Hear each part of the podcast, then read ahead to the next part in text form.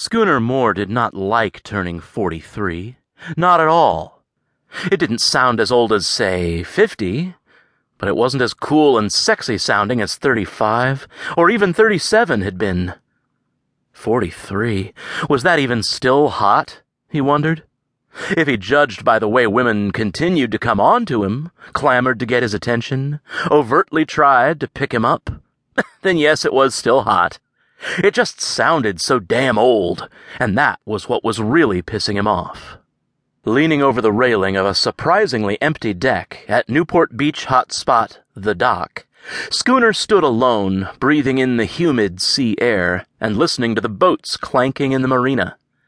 Behind him, echoes of laughter pealed from inside the packed restaurant. A restaurant that his wife, CJ, had rented out in its entirety on a Saturday night for this little birthday soiree. He shuddered to think what this had just cost him. CJ meant well, but Schooner knew this shindig really had very little to do with him and everything to do with her coveted social standing aspirations. At a party for turning 43? Seriously, who does that? 40 he could understand. 45 he could understand. But 43? This party wasn't about him, and he knew it. He heard the creaking of worn planks rather than footsteps, and felt the familiar slap on his shoulder. Hiding, eh? Bo Gordon leaned on the railing beside him. Bo was a dead ringer for Pee Wee Herman, and with a few drinks in him and the right audience, was significantly funnier. Schooner laughed. I can't get far enough away. Ah, it's not that bad. Bo breathed the dank harbor air in deeply. No, I guess it isn't, Schooner acquiesced, with an all American boy smile, a smile that even at 43 could stop women, from ages 8 to 80, dead in their tracks. There's some really hot babes in there. Schooner let out a wry chuckle. Watch out, or you'll be picking up an extra mortgage by morning. Don't let those sweet, Botoxed looks fool you. That is a shark tank in there, my man, and you are shark chum. He ended dramatically. Bo leaned back on the railing and surveyed the crowd on the other side of the glass wall.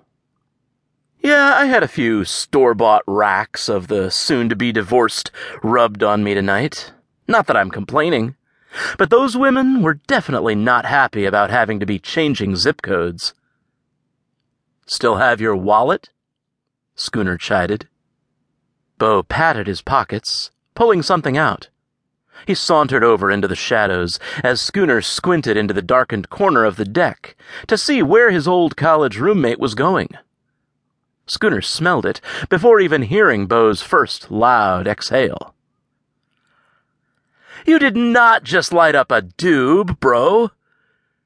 Schooner quickly scanned the deck after a paranoid jolt to both his stomach and sphincter. Bo sat down on a chair and put his feet up on the railing. He slowly inhaled a long drag of the joint, held it, and let out a thin stream of white smoke that curled into the night air in paisley patterns.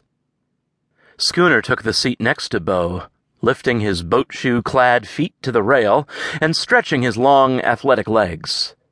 Bo silently handed his buddy the joint, and Schooner took it from him in a ritual that seemed nearly as old as they were. Gingerly dragging on the glowing joint, Schooner tried to remember the last time he had gotten high. A decade before, maybe, but he really wasn't quite sure. Almost immediately, Schooner felt the relaxation spread through his body, feeling the tension roll away from his too tight neck and shoulders. And there it goes. It's moving out with the tide, he silently thought. Man, I need to hang out with you more, more often. The schooner coughed slightly.